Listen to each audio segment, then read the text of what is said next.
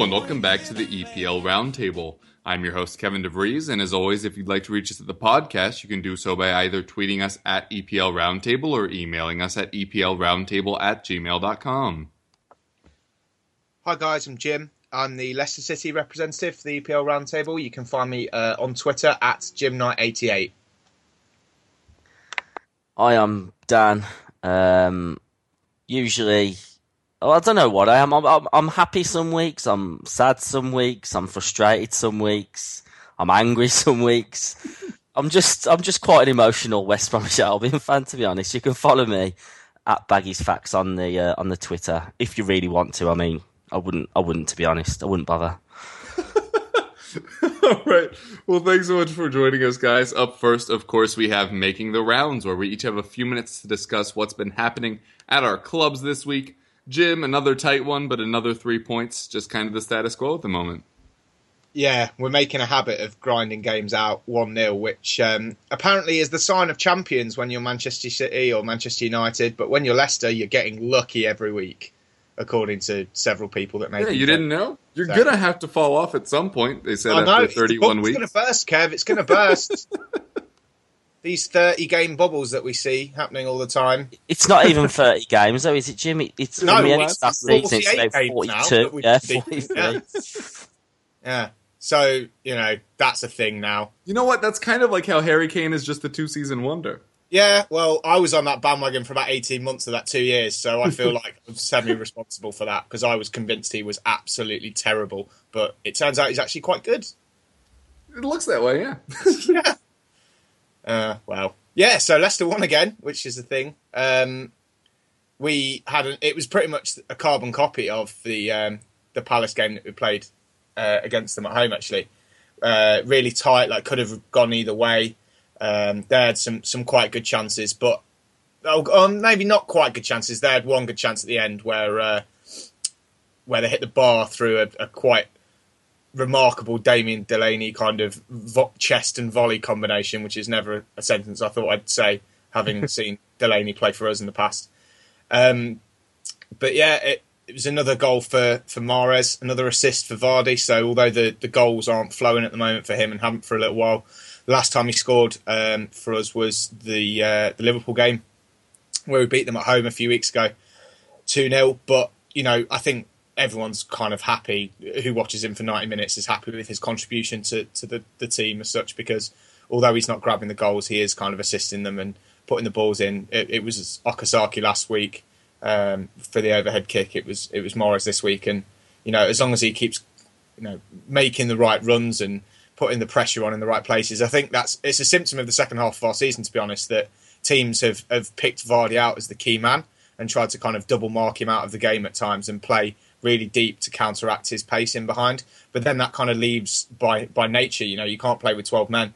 Um, as much as Alan Pardew thinks that Leicester are playing with 12 men the majority of the time, um, it leaves spaces open for the people, whether that be someone like Mahrez or Okazaki or, you know, Ulloa, who's got in on the goal scoring recently.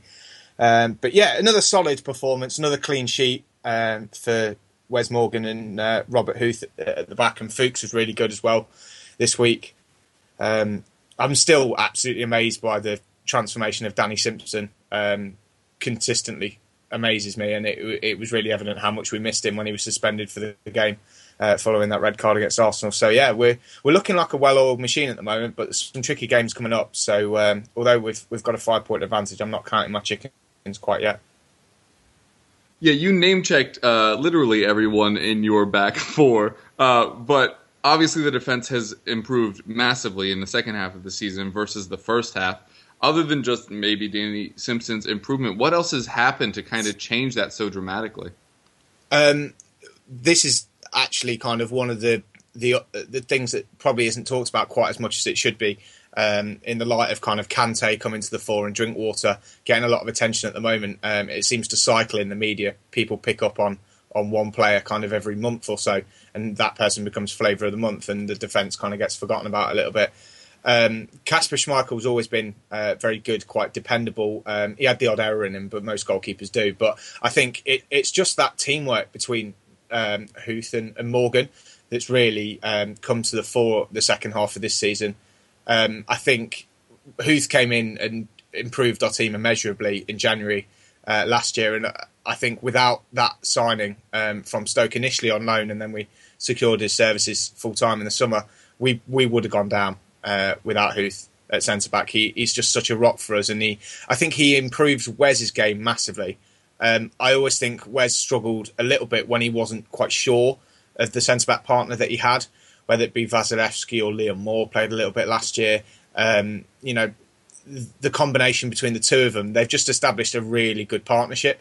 Uh, they know where they've got that kind of telepathic understanding that you normally associate with kind of strike partners, where they know where they are at all times, they know where the other person's going to be. They kind of move that offside line in unison, uh, which is really really handy. Note that you know they bail each other out when they do make mistakes. Um, it's really really key that, that, that, they've had that understanding between the two of them now. Um, and Christian Fuchs has been kind of a, a revelation for us um, at fullback so much so that we seem to have pretty much ditched everyone else who can play right back in our team. Sent Ritchie De Laet out, out on loan to Middlesbrough, um, and we have got, you know, we sent three defenders out, I think, on loan in January. Um, so obviously pretty confident about his fitness and his ability to do a job at fullback. Um, but he, he's just that extra touch of quality. Um, you can tell he's played at a much higher level than, well, at the lower end of the Premier League anyway, where we were expecting to be playing this year. Uh, but he's played Champions League football. You know, came in from Schalke, and um, it's clear that he reads the game really well. He's got a massive long throw, which is a real weapon for us as well. Um, but he's just he's just a, a, class act, and you know he absolutely loves the club by all accounts, and he's kind of becoming that real fan favourite, which you like to see in a new signing. Yeah, and obviously he, he does fairly well for Austria as well, and gets to take take all of their set pieces. Uh, for people wondering, has it been that dramatic since January first? Conceded six goals, best in the league, uh, and most clean sheets with eight uh, Tottenham still obviously the best uh, defense in the league year long, but have conceded three more goals over that period. Same goal difference though, um, which may come into play towards the end of the season as we've discussed. But yeah, Leicester's defensive revolution, nothing short of tremendous. All right, on to Dan. We scheduled you last week. It didn't work out. You would have been much more excited then than I'm sure you are now after a tough match against Norwich. yeah.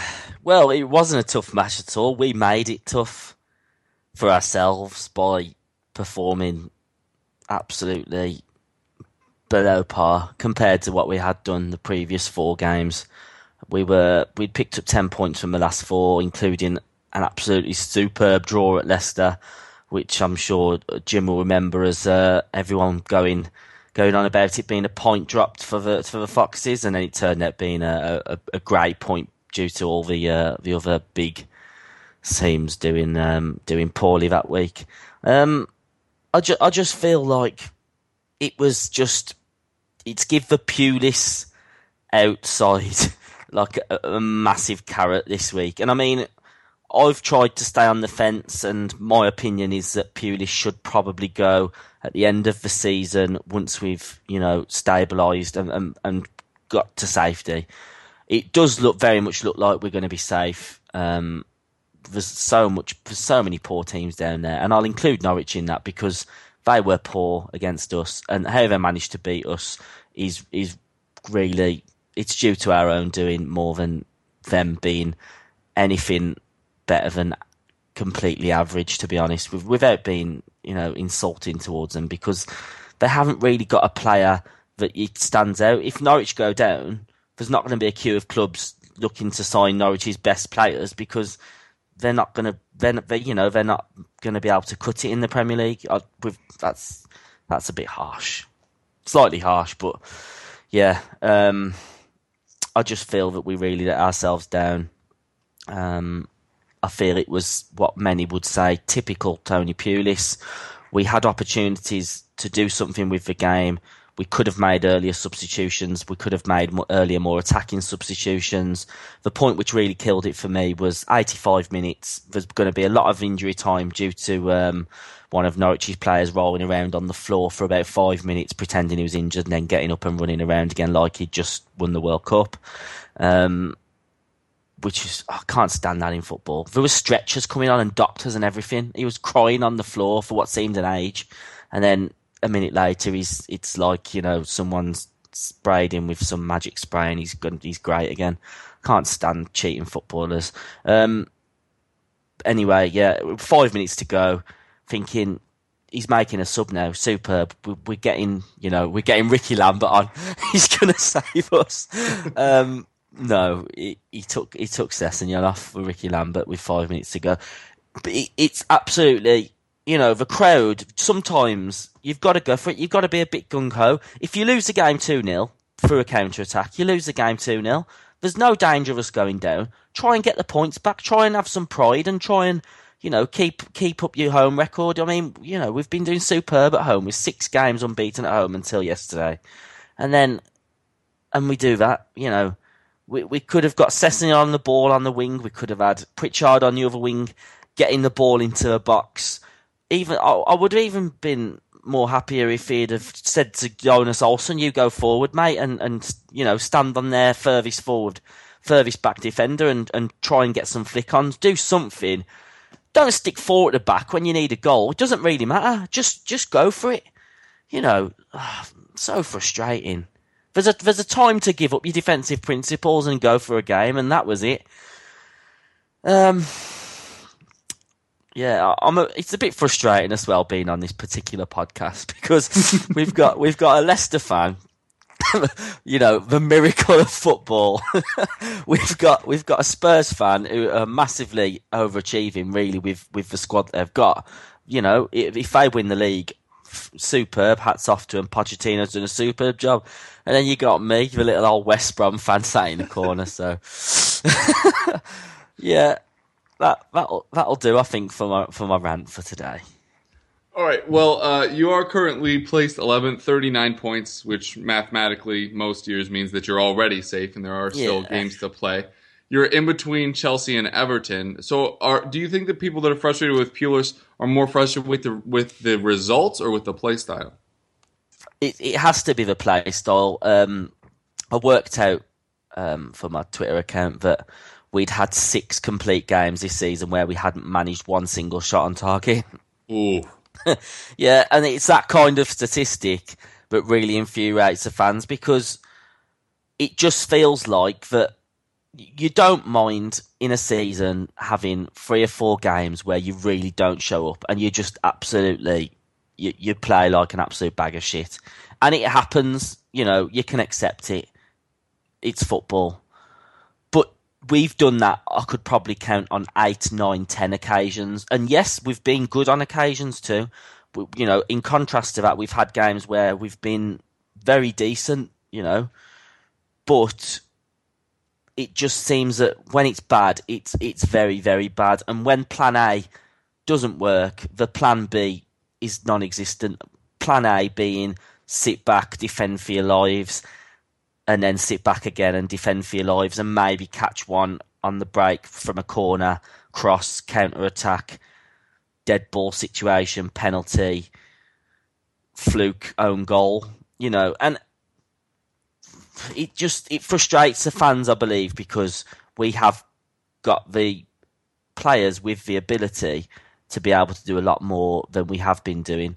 Um, Ian Wright, I know he's not he's not you know he's not the most educated footballing knowledgeable person on the planet, but he's he's better than most to be fair.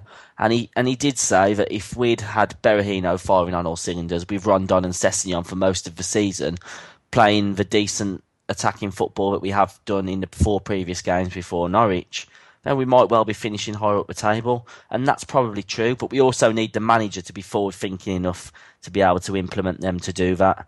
And I think with Pulis, the safety first thing, it, it will suit chairman and it will suit some fans, but many of the fans remember us well because of the days gone by with with the you know attributing to to the, the Stoke days and the Stoke tactics and and the fact that we've got a bit of a rival with Stoke and and Stoke always managed to beat us. They were our bogey side for years. Um, many fans feel that the way forward isn't with Pulis, and I do sympathise with them, and I do understand the ones that say purely statistical.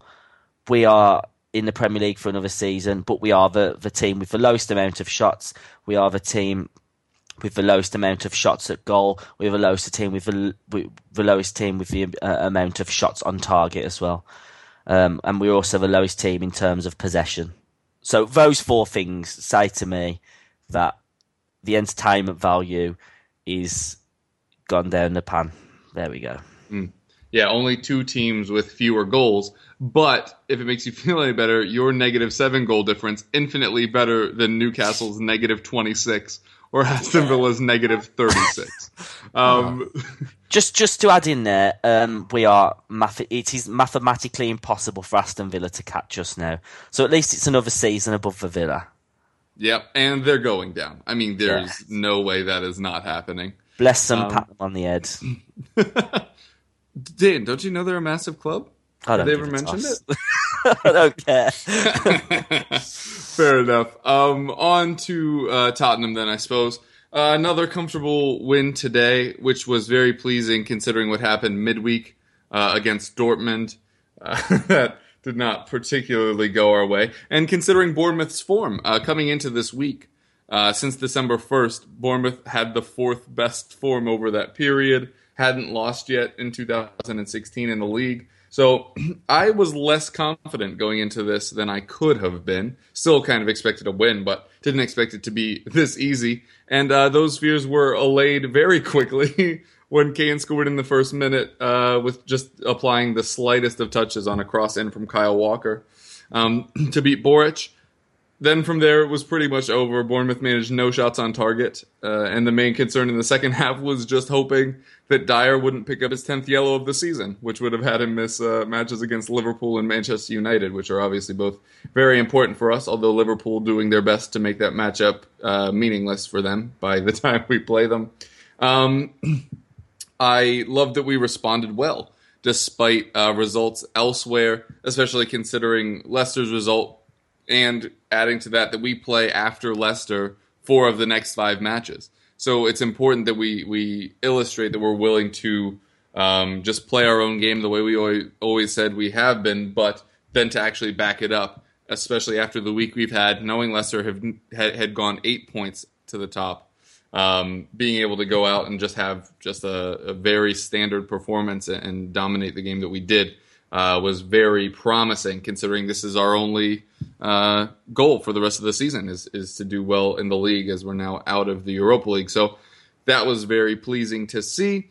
Uh, as a fan, I'm not expecting the title. I love that everything coming out of the club is that that's that's our target, and the players are saying, of course, we can win the title and everything.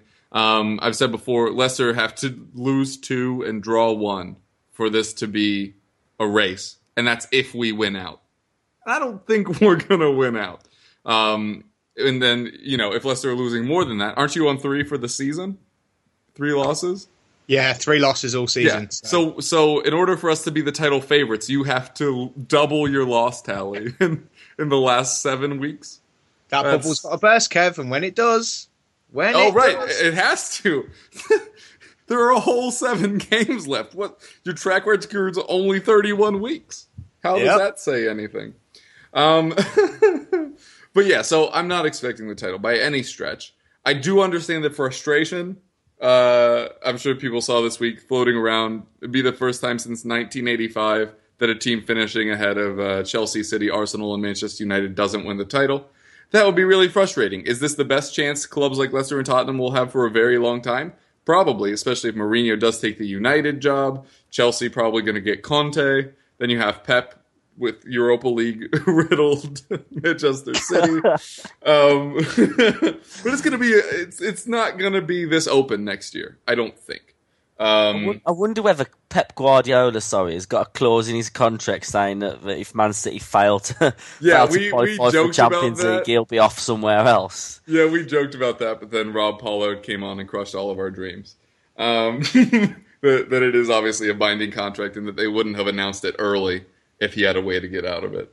But I like the- that though. so do I. I'll get out of it.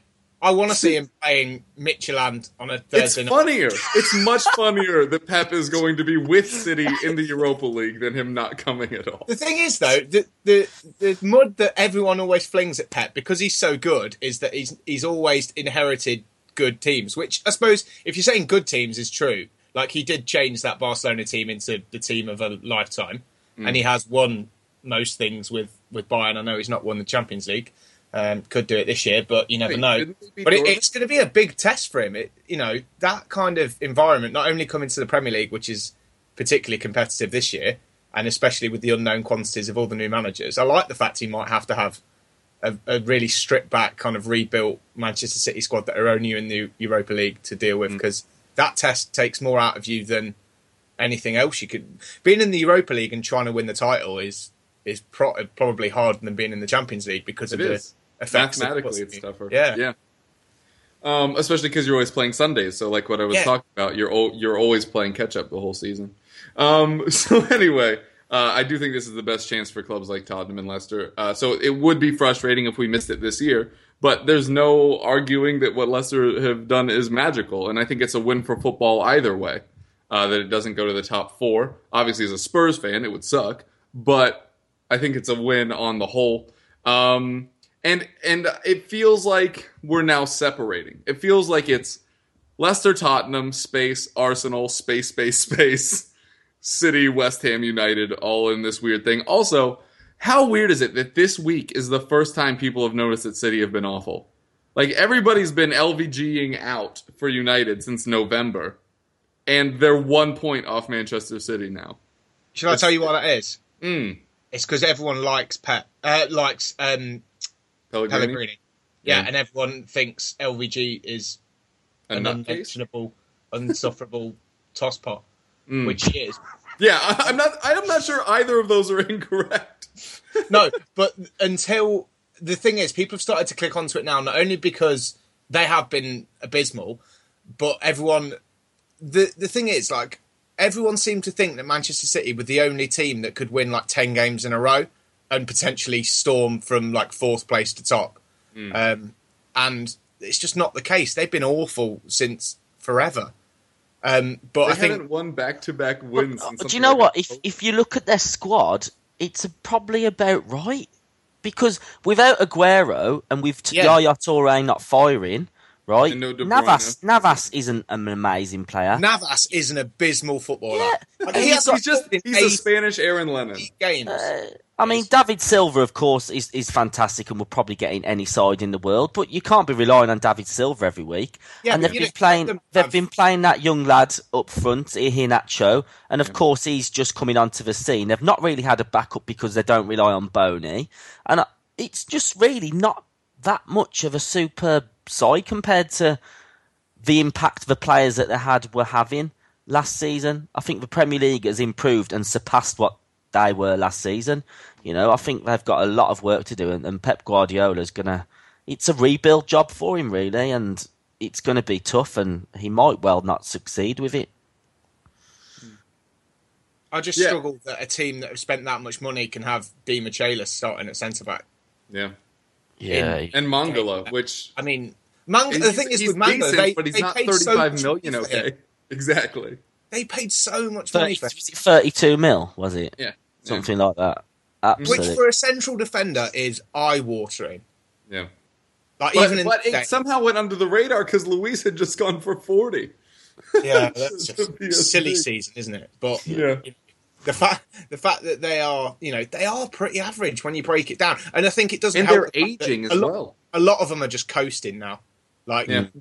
I think that's blatantly obvious. I think you might see that buying a little bit as well, which is why I don't just- think they'll win the Champions League. to top it all off, Joe Hart isn't the best of goalkeepers. As, Well, now as you know, now definitely put- not. if you put it, if you put Joe Hart, if you put Joe Hart in an average Premier League side, if you put Jack Butland at Man City and then you put Joe Hart playing for Stoke, and then have to rely on on Joe Hart having to perform as well as Jack Butland has throughout the season, it just wouldn't happen because he's got too many mistakes in him. He's a very good goalkeeper. He's a very good shot stopper, but he loses his head too much, you know. And and I just think for England, I couldn't care less if Joe Hart's out for the summer. Yeah, yeah. It'll be interesting. to see digressed how- a lot on this podcast, Kev. All, all over your Spurs bit. I'm really sorry. always been as trash on the team. Listen, as Kevin, I'm super offended that you cut into my time, but as a host, that was a good conversation.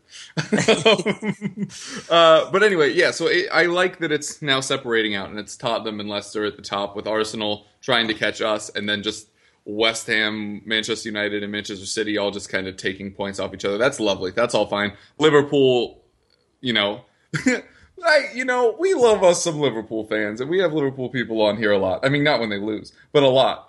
um, uh, but at halftime, everyone was saying if they could manage to make that a 5 0 victory, they'd go ahead of Manchester United in the table. And the race for fourth was back on. And then 45 minutes later, they're entirely out of everything. Liverpool fans do that, though, mate. Mm, yeah. Yeah.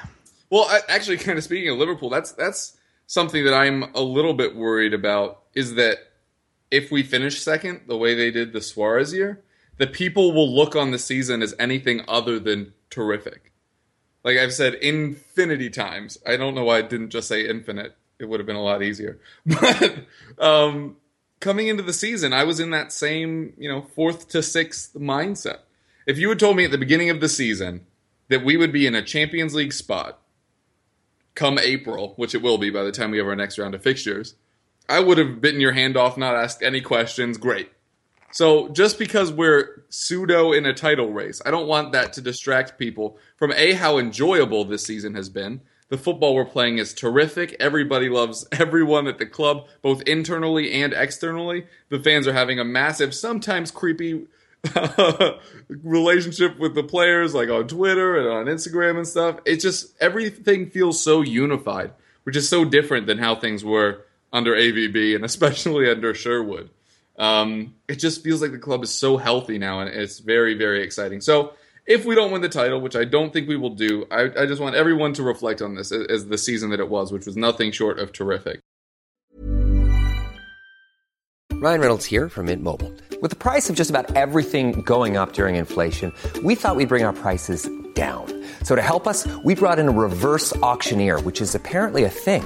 Mint Mobile unlimited premium wireless. Ready to get 30, 30, bit to get 30, bit to get 20, 20, 20, bit to get 20, 20, bit to get 15, 15, 15, 15 just 15 bucks a month. So, Give it a try at mintmobile.com/switch. slash $45 up front for 3 months plus taxes and fees. Promo rate for new customers for limited time. Unlimited more than 40 gigabytes per month slows. Full terms at mintmobile.com. Every fan knows the right player in the right position can be a game changer. Put LifeLock between your identity and identity thieves to monitor and alert you to threats you could miss. Plus, with a U.S.-based restoration specialist on your team, you won't have to face drained accounts, fraudulent loans, or other losses from identity theft alone. All backed by the LifeLock Million Dollar Protection Package. Change the game on identity theft. Save up to 25% your first year at LifeLock.com slash aware. Speaking of uh, everything that's happened in Tottenham with our Englishmen coming through, we had Kane scoring today, now leading the league on 21 goals. Of course, Lukaku does have a game in hand. Um, but Kane's at the top, Vardy's second. Today we had four English goal scorers on a Sunday for the first time this season. Well, uh, for strikers, because it was Sturridge, Defoe, uh, Kane, and Rashford, of all people. Uh, so, which English striker do you think is the best right now? Do you think if Rooney comes back, he'll get the start in Europe? How will that all work? Who do you think will be the best come the next World Cup, if you don't mind projecting a little bit? I'm quite happy for Wayne Rooney to miss as much of England's European campaign as humanly possible. Um, because I just, I just, I, I feel like there's a sentimentality there. Like he is, obviously, he is the captain and he's England's leading goal scorer, and there's a lot of kind of sentimentality there. But if you are actually building for two or four years' time, and you've got players like Kane, like Vardy, who are probably both going to finish the season with 20 plus goals to their name. Well, Kane definitely is. Vardy, I think, needs one more. Um, you know, Vardy less so, I guess. But if you're going to look to the future, surely you kind of want to start integrating those players regularly and trying to find a formation that doesn't mean that you can only play one of them because you have to accommodate Wayne Rooney when, by all accounts, he's had a pretty bang average season um, and has a history of not performing in major tournaments. Um, I don't think there's any, well, certainly in my mind, there's no doubt that Kane's the best English striker right now. And obviously, his age gives him an advantage over a lot of the people we've just mentioned um, going forward for two years' time. I think it's exciting to have a, a player who had all this pressure heaped upon him by the English press and is actually still delivering on a consistent basis, even though it is. Yeah, he hasn't gone technically the thing- Townsend. yeah, and well, I I have my issues with Andros Townsend, which I think a lot of people do. Um, but you know, the thing is with England, I mean, we've seen it with Rashford already. Um, he scored four goals in two games, um, and suddenly Roy Hodgson was asked about picking him in the European Championship squad, which, considering you've got, you know, the kind of players more suited to that. You know, I think everyone everyone loves a, a, left field inclusion, which is why people started asking him, and also the fact that he plays for Manchester United. If he'd done that playing for Stoke or Sunderland, no one would have said anything. Mm. Um, but because he plays for Manchester United, um, there is this perceived kind of big club bias where if you play for a big team or top four team potentially, um, then you're more likely to get into England squads no matter your kind of record. Um, which, if you're Kevin Nolan, perhaps you point to that and say, well, if he'd played like that playing for a top four team, would he have got more England caps than he's got now, which is zero? And probably mm. that's right.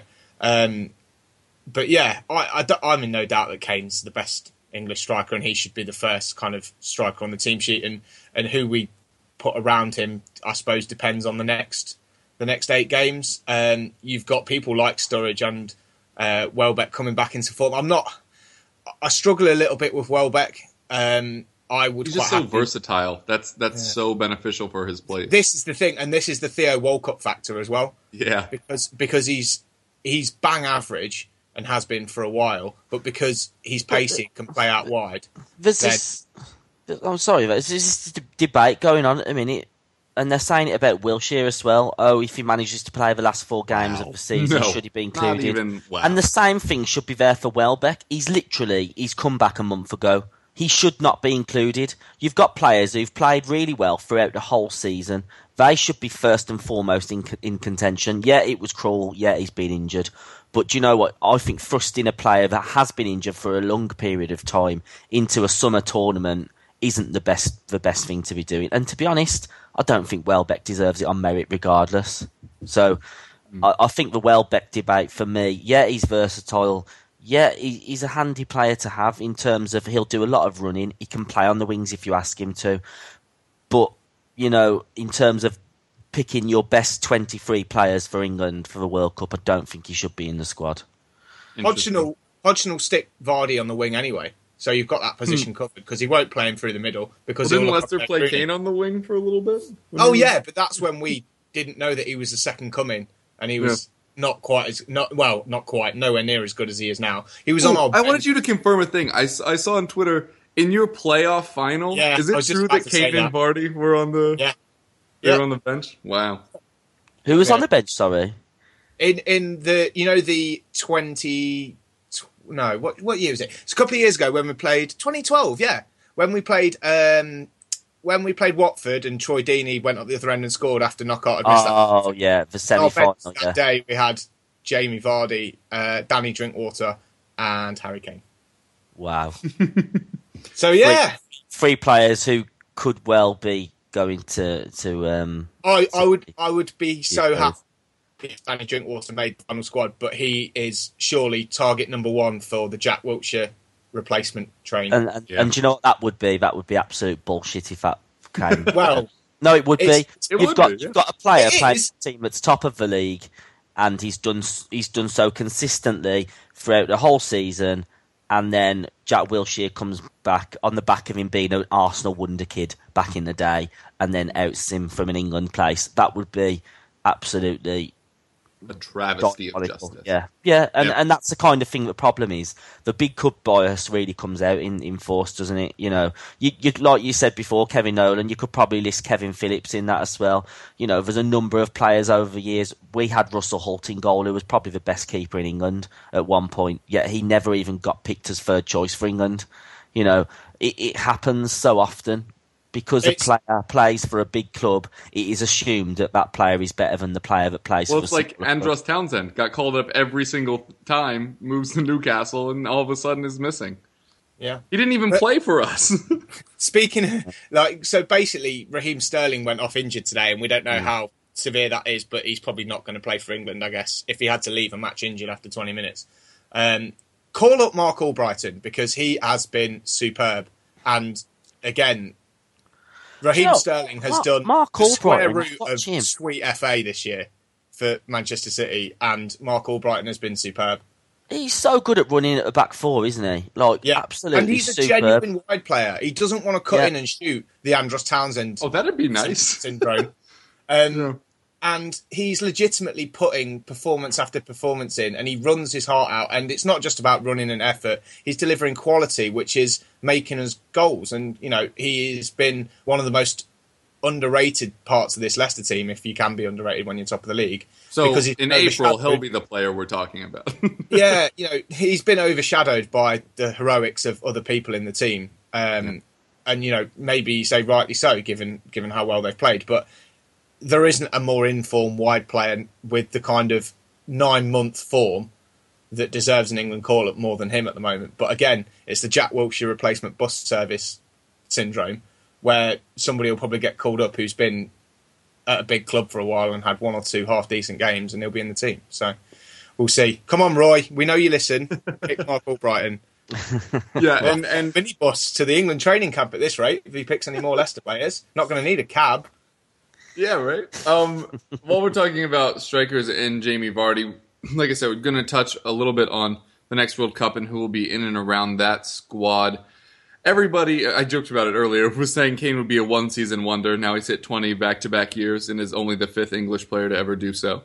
Uh, what what do you think about Vardy's diversity in his finishing? Do you think that this kind of success will continue onward, or are you concerned that maybe this is more of a one year thing?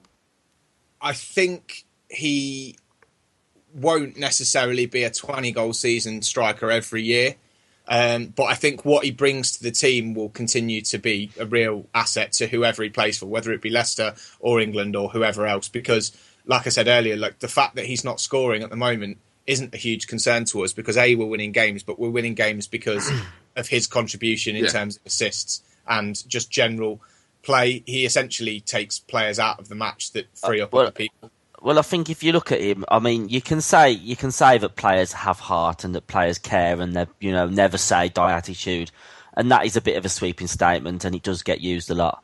But in terms of Jamie Vardy, like the, the last few times that I've seen him live, he's just he's just been absolute. He doesn't care. He's such a just pest so to defenses. yeah, he's an absolute nightmare to mark. He's he's pacey. He's actually got a very good footballing brain. These finishes that he comes with, comes up with, they're, they're not just you know smashed into the bottom corner through absolute luck. He knows exactly what he's doing with that ball at his feet. I, I personally, I can see him doing it for the next two or three years before he, he plateaus off and, and, and you know probably starts uh, uh, his, his career starts mellowing out a little bit. I can see him being a, a massive asset for you know whether he's at Leicester or whether he's at somewhere else. But you know, for for Jim's sake, I really hope he, he does the business for Leicester. You know, Yeah, well, and I- I mean, Kane- ho- hopefully this new contract will kind of mean that he doesn't play anywhere else for the foreseeable future, um, because I can't see anyone parting with you know tens of millions of pounds for a 29 year old who's already on 80,000 pounds a week. So you're going to have to improve that as well.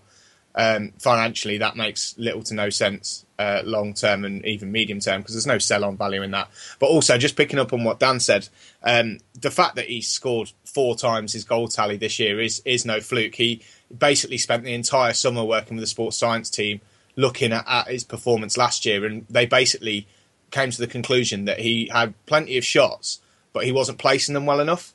So all he was working on all summer, as well as the kind of cardio and fitness, and he's in ridiculous physical shape um, and has been for the last nine months. He's he can play a full ninety minutes at you know hundred miles an hour uh, week after week, and sometimes twice a week.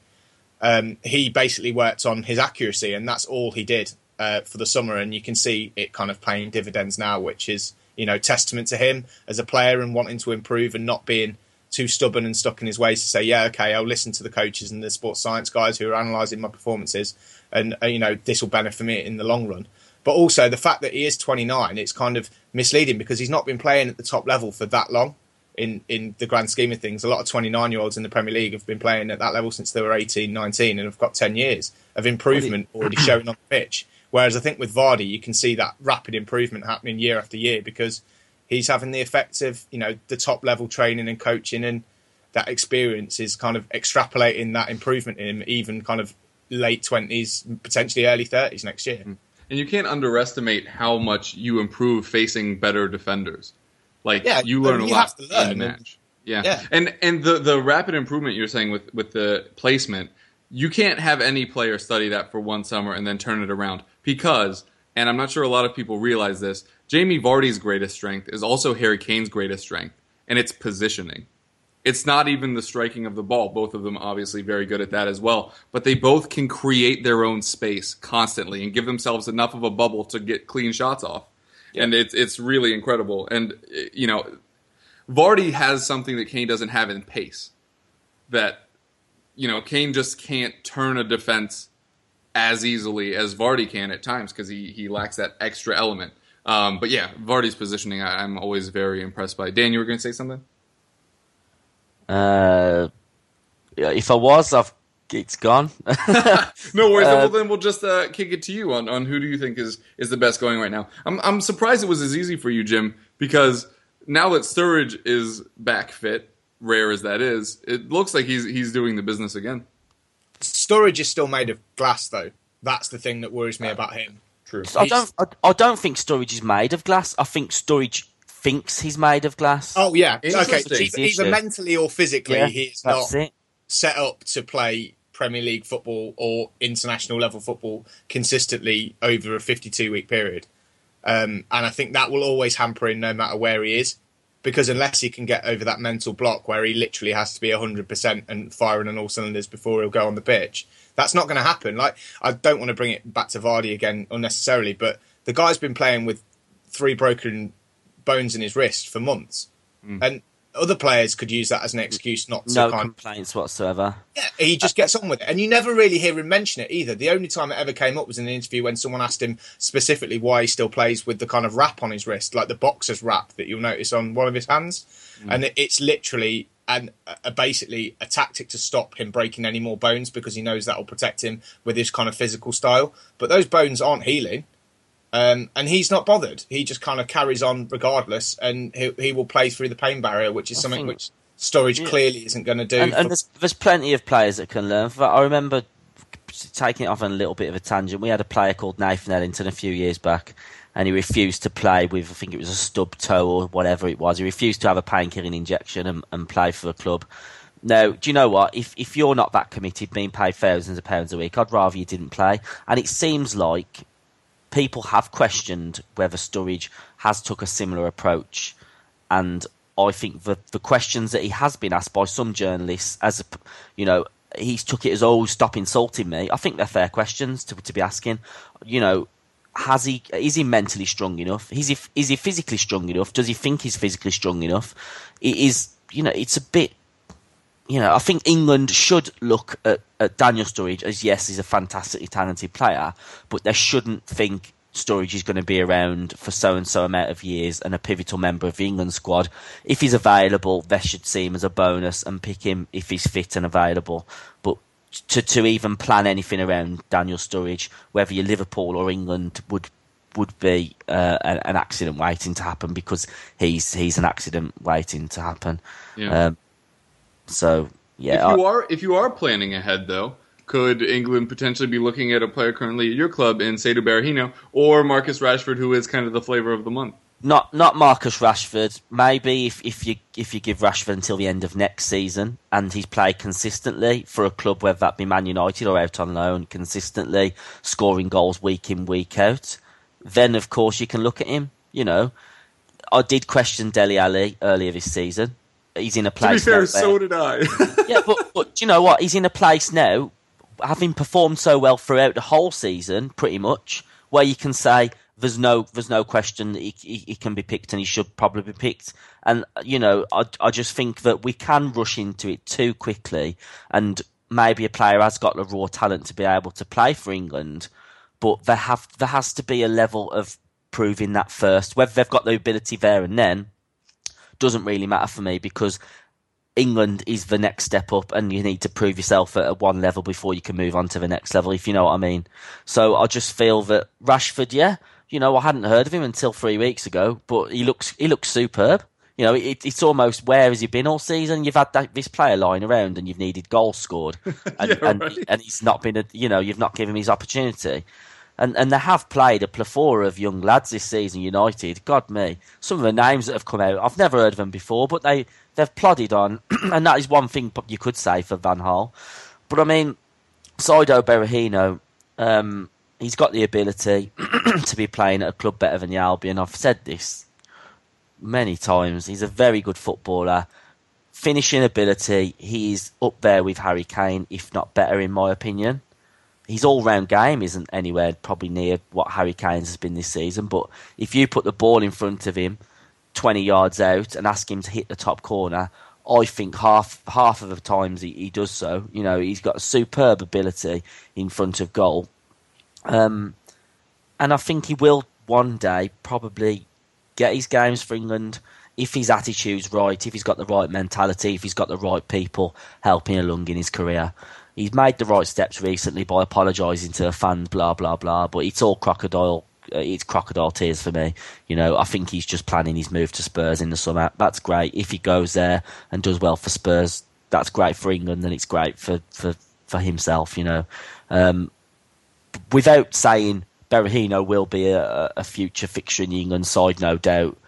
You know, I'm not going to say that because anything could happen, but he has the ability to do that. So, mm. Yeah, I think the interesting thing uh, to come is what what is going to happen to Wayne Rooney. First of all, the fact that he's 30 years old and in the England setup, nobody knows if he's better uh, at the point of attack or if he's better as a attacking midfielder is insane. Um, and also, it means by the next Euros, he's 32. By the next World Cup, or not after these coming Euros, sorry, he'll be 32 at the next World Cup, 34 in the next Euros. And he doesn't really seem like the kind of player that's in the, the kind of shape where you'd have confidence that his athleticism would stay with him through that whole period. What so shape's that, Kev? Round. Uh, round, yeah. um, but yeah, you have Vardy, who's just one year behind that. So then you are probably looking at likes of Kane, Berahino, maybe Rashford if he can keep it up. But I agree that we overhype English prospects too ready, uh, too soon, and now I'm doing it myself. Um, maybe someone like Callum Wilson, who was on fire before he got hurt. Um, it'll be yeah, it'll be really interesting to see the direction that all of this goes. Obviously, I'm I'm on the Kane side of things, but I wouldn't I, I do think that the lack of pace can hurt him at times, especially against teams that are willing to just set up to defend. I think that that's a category in which Sturridge and Vardy and Berahino as well would all have the benefit of, of taking a defender off the foot and, and just trying to punish them that way, as opposed to having to wait for, for the balls to be delivered to you. Um, but yeah, I, I, think to your point, Jim, about whether or not you can trust uh, Sturridge to be fit, and, and you were talking about how uh, Vardy has been playing with a broken bone. Kane hasn't been dealing with broken anything because he just doesn't get injured. He hasn't missed a start since coming into the Tottenham side last season. And careful, careful with you. oh gosh, I got to knock on everything. oh man, find all the wood. Kevin's um, ruining England's World uh, World Cup this Euro chances rather as we speak.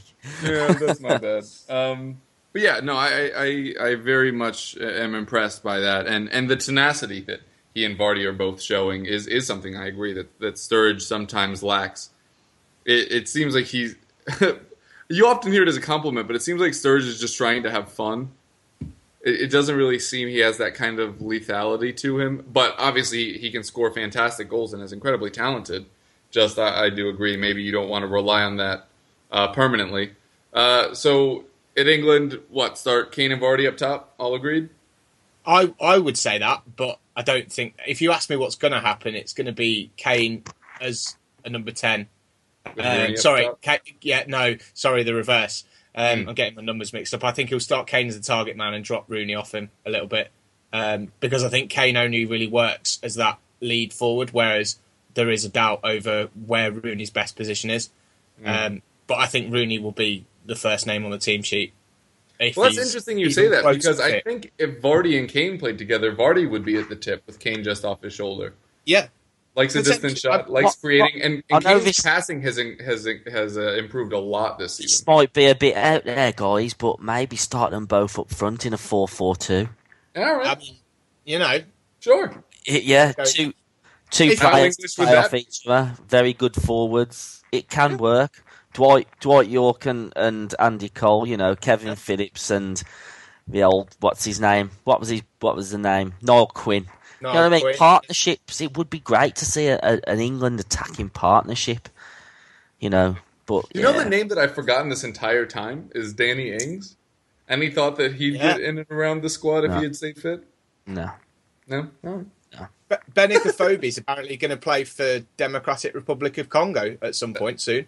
That's even fine. though he's I- played for England I- under 21s, 19s, 17s, 16s forever. I had to write Which- about him for a fantasy site, and so I had to like look into his statistics, and they're genuinely awful. I don't know how he's scored goals. He he has like three shots on target in his last six matches. He got yanked at halftime against us. I don't know what it is. I don't know. I wanted to be impressed by him, and it, I was just trying to think two years down the future. Uh, yeah, down who else could develop The thing is, though, what we what we probably don't know is that there might be one or two more Marcus Rashfords sitting in the academies of oh, interesting. yeah. various clubs. Marcus Uh, Edwards apparently gets all the credit with the Yeah. Spurs U blank teams. So you Is there is there anybody like that at your guys? I know Dan, you you like to talk about how people are poaching. Well, you don't like talking about it, but big clubs kept poaching your your more talented players. Don't you have a younger forward that's supposed to be a big deal? We we we did have Adil Nabi, who was sold to Peterborough recently, and we've also managed to move on Kemar Roofe, who's taking um, who's who's taking League Two by storm for Oxford. Um, but apart from that, the, problem is it's it's really tough to get them, you know, fitted into the side. I mean, we've got a young lad who's been training with the Welsh first team, but isn't near our first team in, Tyler Roberts, who's supposed to be like the next big thing. But you know, unless they get games and play, w- w- we're, we're not to know. This is the ideal time of the season to be giving young lads like that an opportunity. Um, Like Alex Pritchard, please play him more. mm, you know, Pritchard should have gone to a, a championship club. Sorry, mate. Yeah. No, he should have been. Uh, the Burnley thing sounded perfect for many reasons, including having Jamie Smith back on this podcast. I think Pulis would have been honest and said, um, "I can't guarantee your time," and but and he would have probably believed in his ability.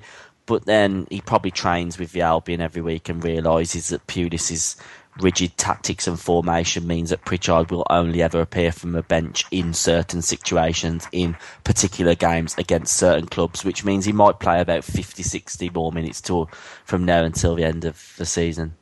Yeah. Shame, really, because he looks like he's got the ability, but he needs game time.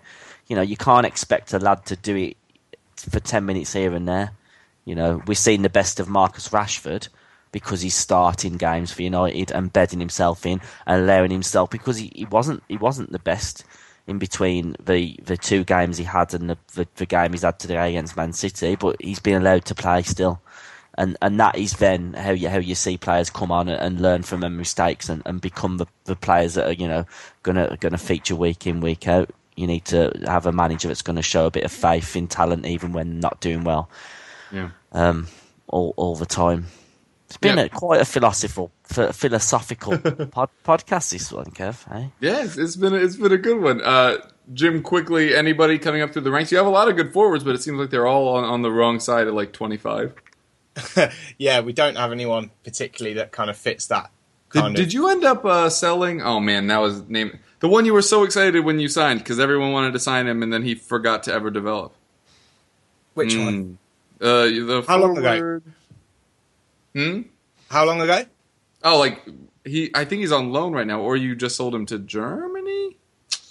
Oh. Andrej Kramaric. Yeah, yeah, yeah. Yeah, yeah. He um he has attitude problems from what I hear. Hmm. Um he was you know, he was starting plenty of games at the end of last season. Um and since the change in management, he he's barely kicked a ball for us. Um I think he came on as a sub against Liverpool when we lost 1-0 at Anfield. Um and he's played in two no, one cup game uh, which was against West Ham United, where he tried to lob the keeper when he was clean through on goal, and it went straight into uh, Adrian's hands. And then he looked like he couldn't care less whether we won or lost that game, and got substituted halfway through the second half. So, and that was the last we saw of him. Um, so yeah, you know, high hopes for him. Beginning of the season, I thought he might be the first name on the team sheet above Vardy, even uh, based on what has happened at the end of last season. But yeah, nothing, nothing coming through the ranks like you know anyone to kind of keep an eye on. Really, we've got a really solid under twenty one team, uh, but it, at, times it's used as a rotation team for the first team. Um, so you get the likes of Leonardo Ulloa turning out for them now and again. Uh, Demarai Gray still gets uh, game time in there when he's not playing for the first team. Gökhan Inler has turned out for the under 21 team a couple of times this year. Yeah, Uh, who who would have thought that he'd be behind like N'Golo Kante and yeah, the like? and and he's he's been dropped from the uh, the Swiss side for the first time in I think it's 10 years. Uh, he he was that- poor against us in the uh, what was that? The FA Cup. Yeah, he's been pretty bad. I mean, I was I was convinced that he just couldn't care less when we played Hull in the um, in the cup, and we went all the way up there. It was freezing cold and it was raining, and he just looked like he couldn't be bothered to be there. And that was his kind of opportunity to show what he could do. Um, his pass completion rate was awful, and he just kind of looks like he was he was a passenger, which for someone who was captain their country, you know, dozens and dozens of times, and was our kind of marquee signing to replace Cambiasso. which is still insane. How great of a yeah. story would it have been if Cambiasso was in your team this year? Oh, but then who That do you would have been drop? Oh, that's hard. Yeah, okay, fair enough. So yeah, but you know, it's uh, yeah. I don't think there's anyone particularly kind of in the ranks. We've got Jake, a lad called Jacob Blyth, who's quite good. Harry Panayiotou, Joe Dodoo, who showed a bit of promise earlier on in the season, scored a few games in the cup. Uh, went out on loan to Bury after scoring a hat trick against them in the cup. Um, but yeah, no one kind of pulling up any trees that's banging on the door of uh, Claudio Ranieri, so I'm begging to, to start. Yeah. All right. Uh, well, uh, very quickly, uh, anybody that impressed particularly in your most recent match? We won't even do impressed and disappointed. yeah, it would have been pretty difficult um, for me to pick someone who disappointed. So I'm glad you've said that, Kev. Um, I think impress wise, I will go for Danny Drinkwater, based on obviously Roy Hodgson being there to watch him. Uh, superb ball through the middle for um, Vardy to set up Mahrez. Kind of started the move with a, a nice raking ball, uh, kind of a 40 yard pass, and just kind of generally ran the show. Did everything that we wanted him to do in front of the England manager, and hopefully he gets some game time um, against Germany at the weekend. All right. And Dan, anybody impressed for the Albion? No. No, uh, enough. no one particularly impressed. Um, I could give you a few disappointed. Fletcher had a particularly poor game. Rarity.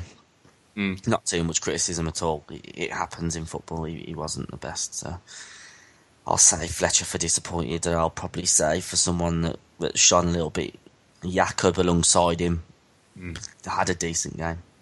Fair enough. Uh, for Tottenham, obviously Harry Kane scored two goals. Christian Eriksen had a good match, which we had been waiting for for some time.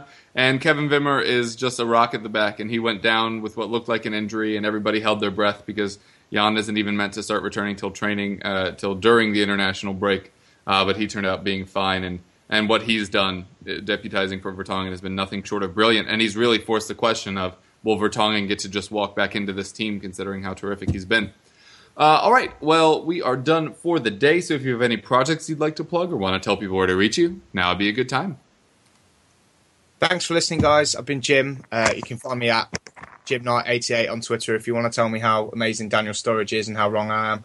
Um, that is England prospects. Um, and yeah, that's about it, really. Cheers, I've been Dan. Um, you can find me on Twitter either at Baggies Facts or at the Watts twenty two.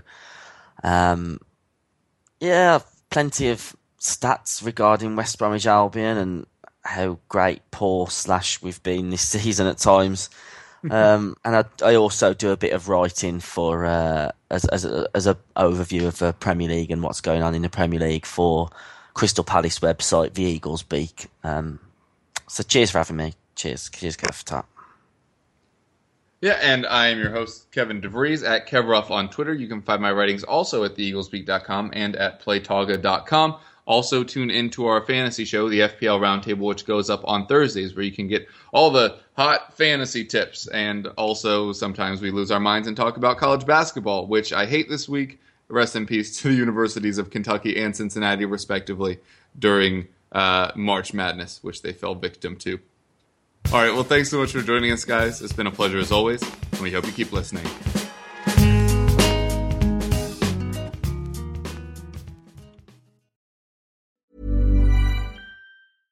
So, you've got an idea for a business, the store of your dreams. There's just one thing to figure out everything. That's why Shopify's all in one commerce platform makes it easy to sell online, in person, and everywhere else. Sell on social media, source products with an app to get that first sale feeling.